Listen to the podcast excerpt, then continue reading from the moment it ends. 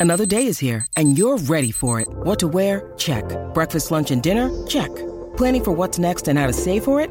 That's where Bank of America can help. For your financial to-dos, Bank of America has experts ready to help get you closer to your goals. Get started at one of our local financial centers or 24-7 in our mobile banking app. Find a location near you at bankofamerica.com slash talk to us. What would you like the power to do? Mobile banking requires downloading the app and is only available for select devices. Message and data rates may apply. Bank of America and a member FDIC. Contained herein are the heresies of Radolf Burntwine, erstwhile monk turned traveling medical investigator. Join me as I uncover the blasphemous truth of a plague ridden world that ours is not a loving God, and we are not its favored children. The heresies of Radolf Burntwine, coming January 2nd, wherever podcasts are available. This episode of the Sheridan Tapes was made possible by supporters on Patreon Mark Valentine, Candice Frisby, Amy Marie, and Aileen Meek. If you'd like to support the show as well, please go to patreon.com slash homestead corner. For as little as $1 a month, you get early access to ad-free versions of episodes, a special weekly behind-the-scenes podcast, and patron-only AMA live streams. Before we get started, this episode contains discussions of death, mind control, body horror, and trauma. Content warnings and a full transcript are available in the show notes.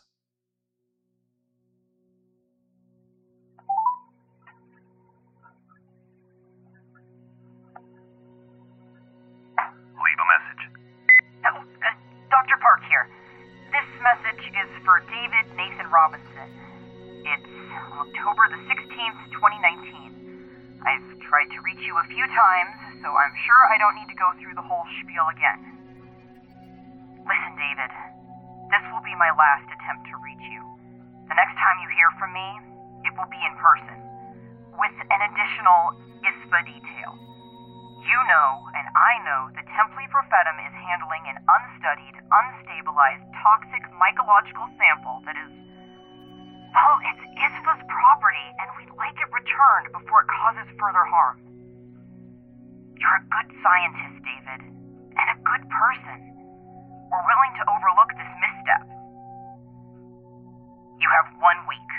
Only a week. If we don't hear back from you by October 23rd, we'll be taking a more drastic course of action. You have my number. Please, don't do anything rash.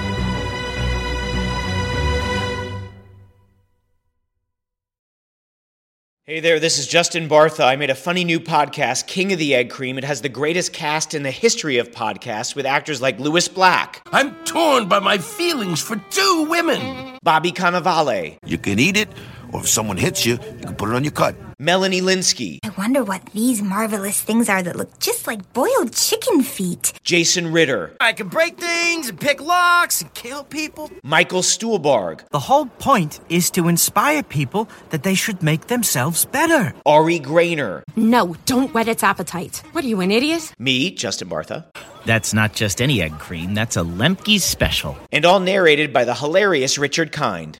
This is the story of Harry Dalowitz and how he rose from nothing to become New York's King of the Egg Cream. So if you like funny true stories, come listen to King of the Egg Cream, available wherever you get your podcasts.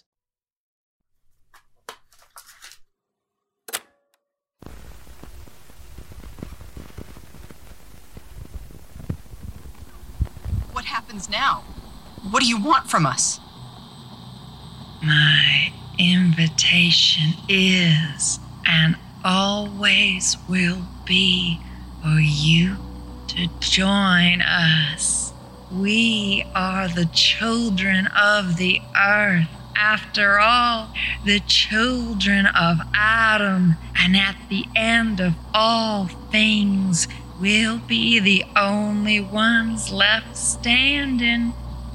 Barring that, well, we're not known for speed, us mycological folk. But we always catch up. So I suggest you start running. I'm telling you, the road isn't here anymore. This is safe. Forever and ever.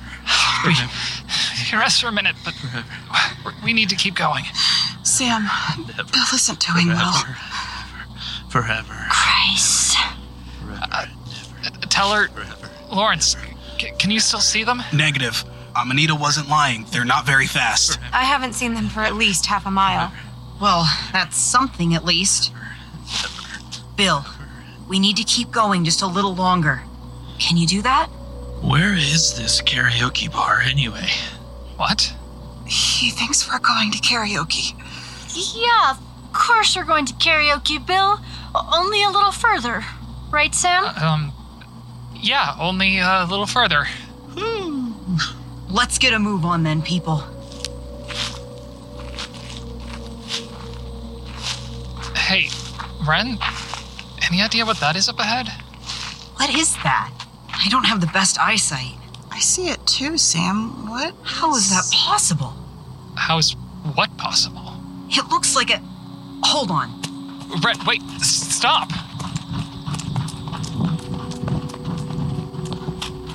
Is that a. An old growth western red cedar in Pennsylvania. We're all seeing the same thing, right? Lawrence? No, that's. That's definitely what it is. I don't understand. I thought these only grew in the PNW. How did it get all the way out here? It walked. Okay, great stuff, but shouldn't we get moving again? You know, people knock the Pacific Northwest all the time for how much it rains. Sometimes the air is full of a drizzle so light you can practically breathe it in. It's pervasive, all encompassing, but it does make for some beautiful scenery.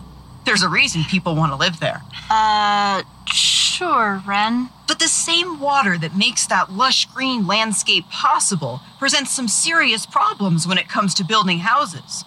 Anyone know what that much rain does to untreated wood over time? Ren, could you please get to the point before. Well, folks, what we have here is nature's magic bullet for combating the wet rot that comes with dreary weather the cedar tree. They grow all over the place up north, and the softwood is particularly effective in resisting insects, mold, decay. Fungi. Precisely. This tree, thousands of miles from its native habitat, is naturally resistant to the very thing trying to kill us. And call me crazy, but I think this is our best chance of surviving the night. You mean climbing all the way up there? Those upper branches are at least 15 feet off the ground. No way Amanita could get to us not without us seeing her. You want to know what happened the last time I climbed a tree? What about the. Kate, do you remember what Bill said? Something about not being on the ground tonight. That's what I heard too. I don't know how, but Ren's right. This tree is here for us. Hmm. Can he climb? He's going to need some help. All right, everyone. No time to lose.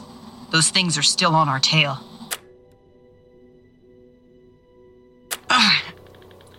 Is everyone up? I've got Bill propped up against the tree here. I think this is as high as we're gonna get.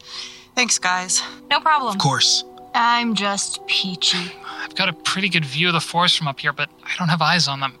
Anyone else? Negative. Not me. All right, all right. Oh, Christ, on a bike, that was close. Is anyone hurt? Well, Bill's. Uh, he's fine physically, at least.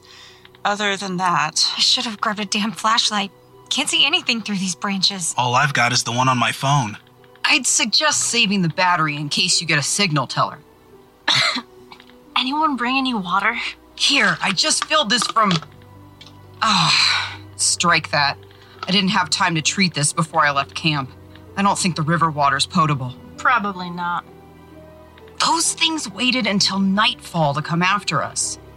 I'm guessing, based on what we know about their origins and abilities, we just need to make it through the night. It's getting colder. Bill, lean up next to me. It'll keep us both warmer. Yes, ma'am. Maria, you okay up there? Oh, this little hovel? It's nice, actually. Just big enough for me and my body heat. So, do you think these things are nocturnal? Well, Foribus oraculi only blooms in dark spaces, and it's fairly susceptible to UV light. So long as those things are still being driven by the fungus, they should share those weaknesses. You know, if we're going to keep talking about the things trying to kill us, we should probably give them a name. Mycological folk is a little wordy. And a little too down home for my liking. Mushroom zombies? no, thank you. Too cartoony. Biologically speaking, I would say they're just Foribus oraculi colonies in a parasitic relationship with a human host. But that doesn't seem to fit what we've seen. They're a bit past mycology by now. I don't even know how they'd be classified. A hybrid organism created through fusion with the host? A new line of the eukaryotic branch? Oraculites. What was that? That's what Amanita kept calling them in her mind. Oraculites. Interesting. Bill, you seemed to sense her presence before she appeared today. Is that true? I. I'm not sure. The psychic wheel. It linked all the participants on a metaphysical level. If that connection remained open. You don't sense her now, do you? Distantly, she's. Uh, we have time. Hey, I've got you. Dr. Park? Yes, Lawrence? If you want me to, I could try carving some of the bark off the tree. It isn't much, but we could use it to build some protection at ground level. Do we have the tools for that? Lucky for us, I didn't get flashlights, but I did manage to grab an axe. Of all the things to think of, it might work. Keep them from reaching the base of the tree and climbing up at least. Teller, give her a hand with that. Uh, yes, sir.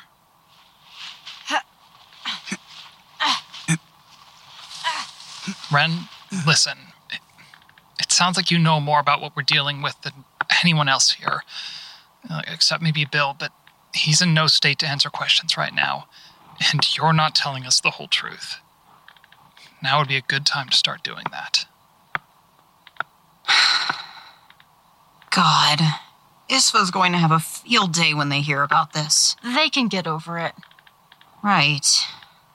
Well, as I stated earlier, I believe these oraculites to be almost completely nocturnal. The members of Templi Prophetum were fully human before their final ritual, and even then they'd rarely leave their compound during daylight. As if it wasn't hard enough to get a hold of them before. You had contact with the cult? I thought you said there was no way to safely confront them. Yeah, that. That was a bit of a lie. Sorry about that. I signed about 10 different NDAs just to cover that operation.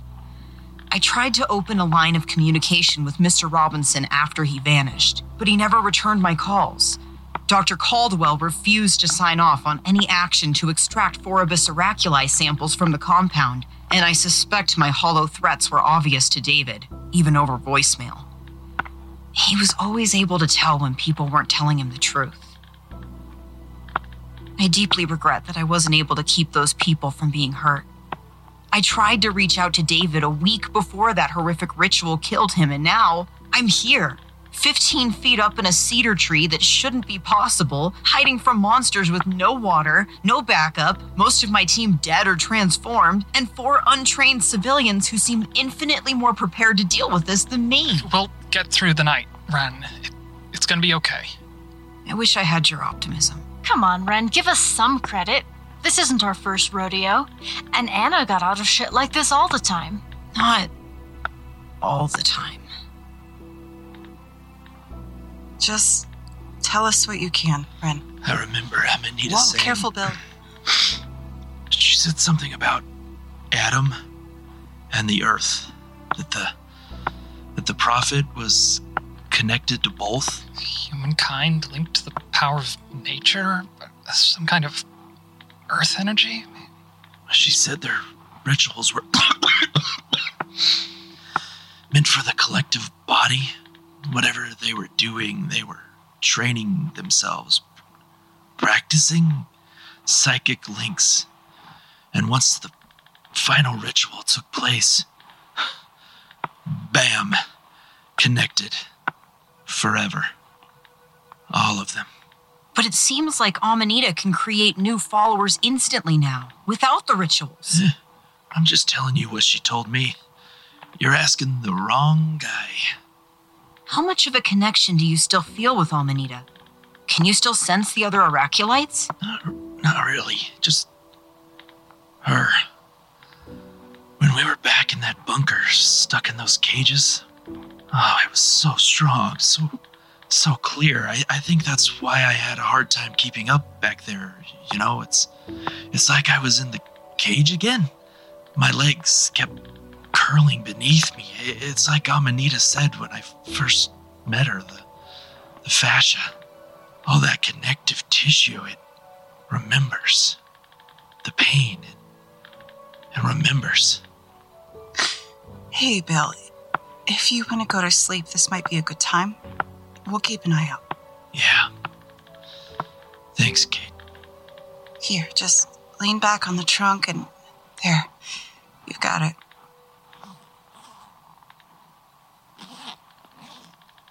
I remember this experiment the University of Mexico did. A handful of researchers trying to induce non locality through meditation. And for those of us who don't have PhDs, Basically, they put their subjects in separate Faraday cages to cut them off from any external influence. Like Morrison's bunker.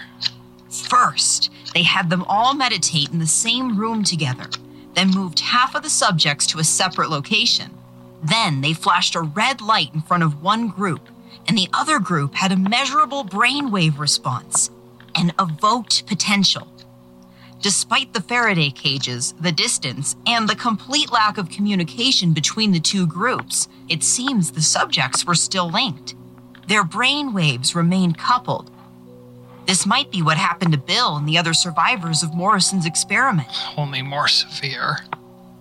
Based on what I've heard, well, I'm not entirely sure what they were trying to accomplish, or what insight Ned was able to give Morrison about what they were interacting with. They were in uncharted waters, scientifically speaking. I have to do wonder. Do you really think science can explain what we're dealing with now? What Bill's dealing with? 10,000 years ago, most of humanity thought thunderstorms were caused by the gods, casting judgment down on humankind. Just because something is the realm of superstition now doesn't mean it's unexplainable. Everything in the universe plays by the same rulebook, even if we don't have all the pages yet. Isfa had no business sending Bill out here with the rest of us. Agreed. He needed more time to recover. I should have seen that. Given how poorly this mission has gone, though, I'm sure Caldwell will agree to let him recover at the facility for a while once we get back. If we get back. What have you got down there? Uh, oh, it's, uh. this. Is that a cedar shiv? Oh, that's not a bad idea, actually. Well, if worst comes to worst. Uh, any chance you can make some for the rest of us? I I don't have a knife on me, otherwise I'd help out. Of course, I'm in the middle of a freezing forest making shivs. It's what Anna would have wanted. Uh, yeah. Uh, thanks. Lawrence? Teller? How's it going down there? Got about six feet of defensible space in front of the trunk covered. Mostly, there's ah, there's just so much ground to cover. It's going slower than we thought it would. Do you need any help? We'll get it done, Doctor. You guys rest. You'll have to keep watch once we're done and passed out for the night. Deal.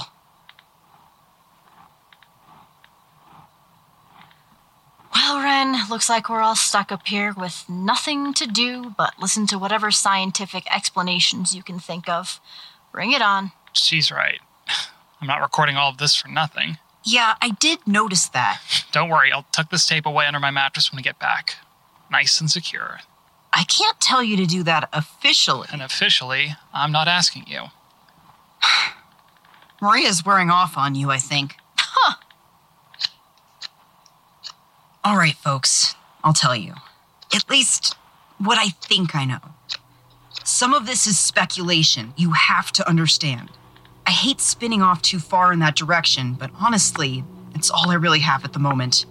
I'm exhausted, I'm terrified, and. Well, I'll admit that Isfa was not ready for this just yet. We were expecting a stream and walked right into a flood. So the tools I'm working with are inference and speculation. Whatever my brain jostles to the surface in the moment. Adam, my partner, likes to say that my gut often gets ahead of my research. Earlier this year, I gave a talk at Stanford about the possibilities of mycology in the study of entropy, how mycelial consciousness could allow us to control or reverse the passage of time within Dial a. it back, Ren. What I mean is, fungal matter as an agent of decay and transformation for dead organisms is an extremely resilient form of life.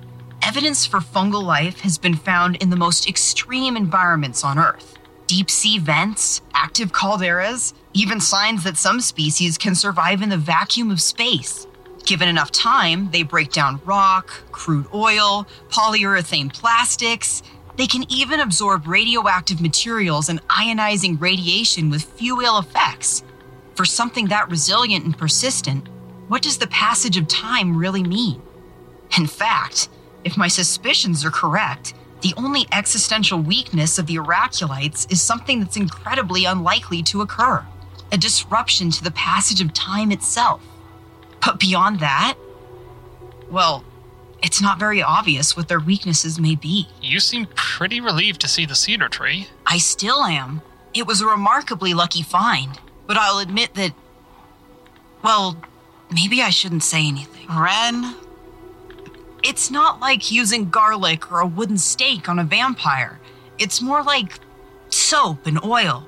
I suspect the cedar wood will repel them, but it's extremely unlikely that it will kill them.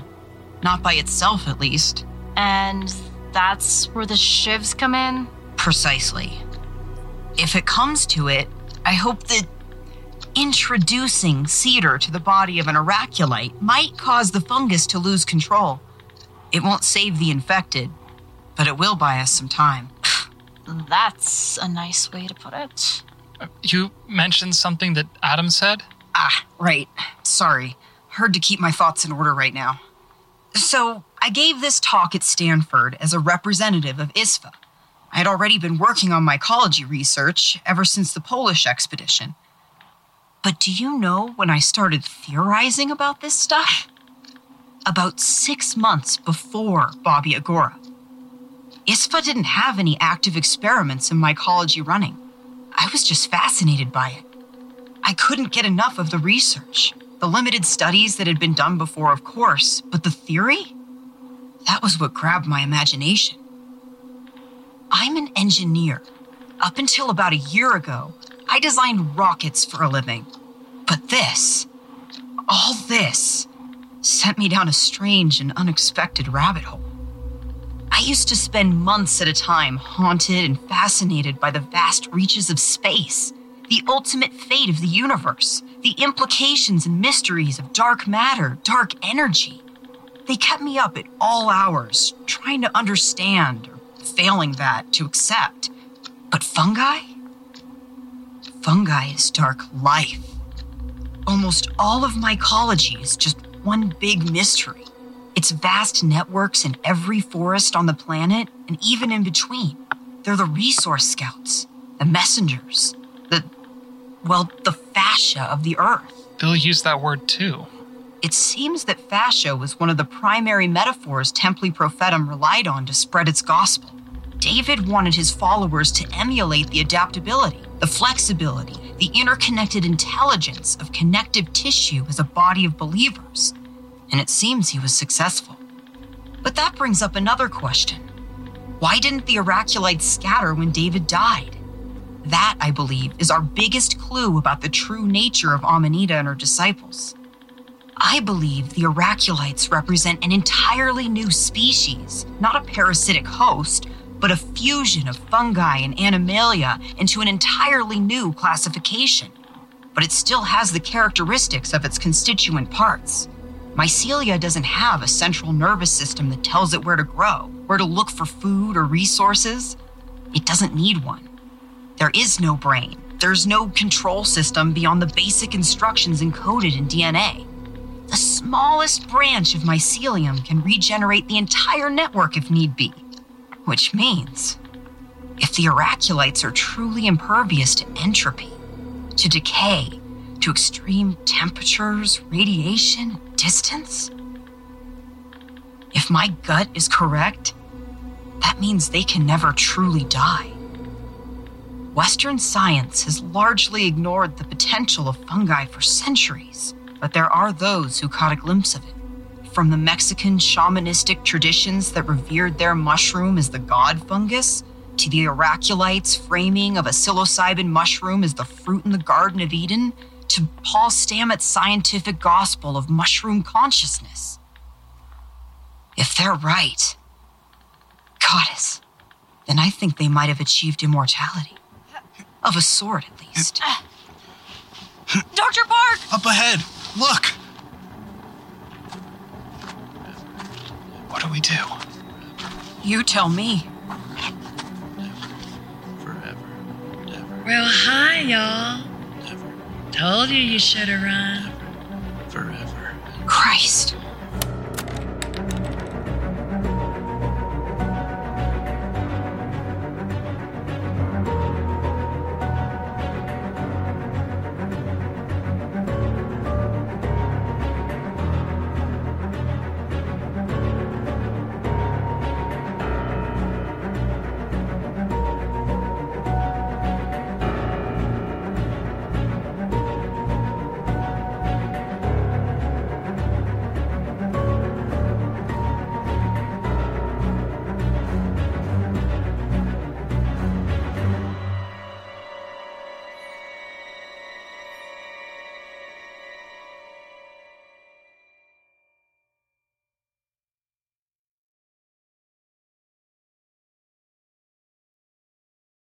The Sheridan Tapes, Episode 53 Faint in the Gray. Starring Karim Kronfli as David Nathan Robinson, Sam Taylor as Ren Park, Alejandra Cejudo as Amanita, Trevor Van Winkle as Sam Bailey, Jesse Steele as Bill Tyler, Virginia Spotts as Kate Sheridan, Amitola Lomas as Maria Sol, Julian Dailey as Teller, and Lexa Childress as Lawrence. With original music by Jesse Haugen. Written and produced by Virginia Spotts with dialogue editing and sound design by Trevor Van Winkle. Visit thesheridantapes.com to view additional content, rate and review us on your podcatcher of choice, and connect with us on Twitter at Sheridan Tapes and on Instagram at The Sheridan Tapes. I'm Trevor Van Winkle, this is Homestead on the Corner, and you're listening to The Sheridan Tapes.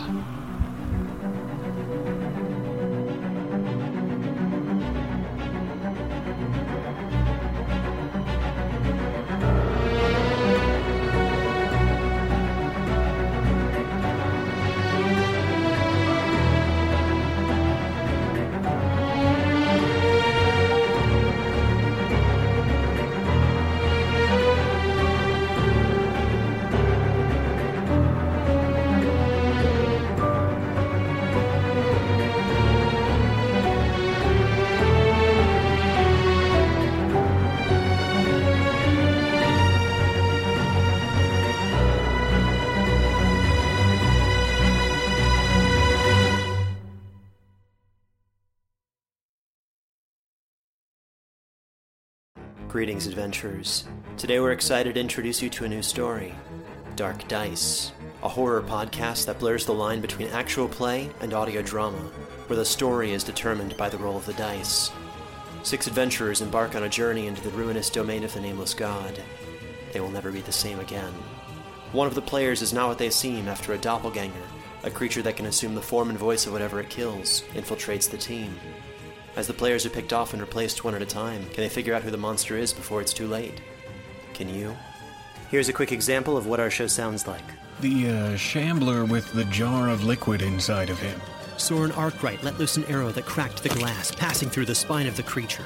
The shambler still managed to maintain its forward momentum, but stumbled as it eagerly tried to bite and swipe at Soren, landing near his feet. as Jeff Goldblum has now joined our cast. Dark Dice is available however you listen to podcasts.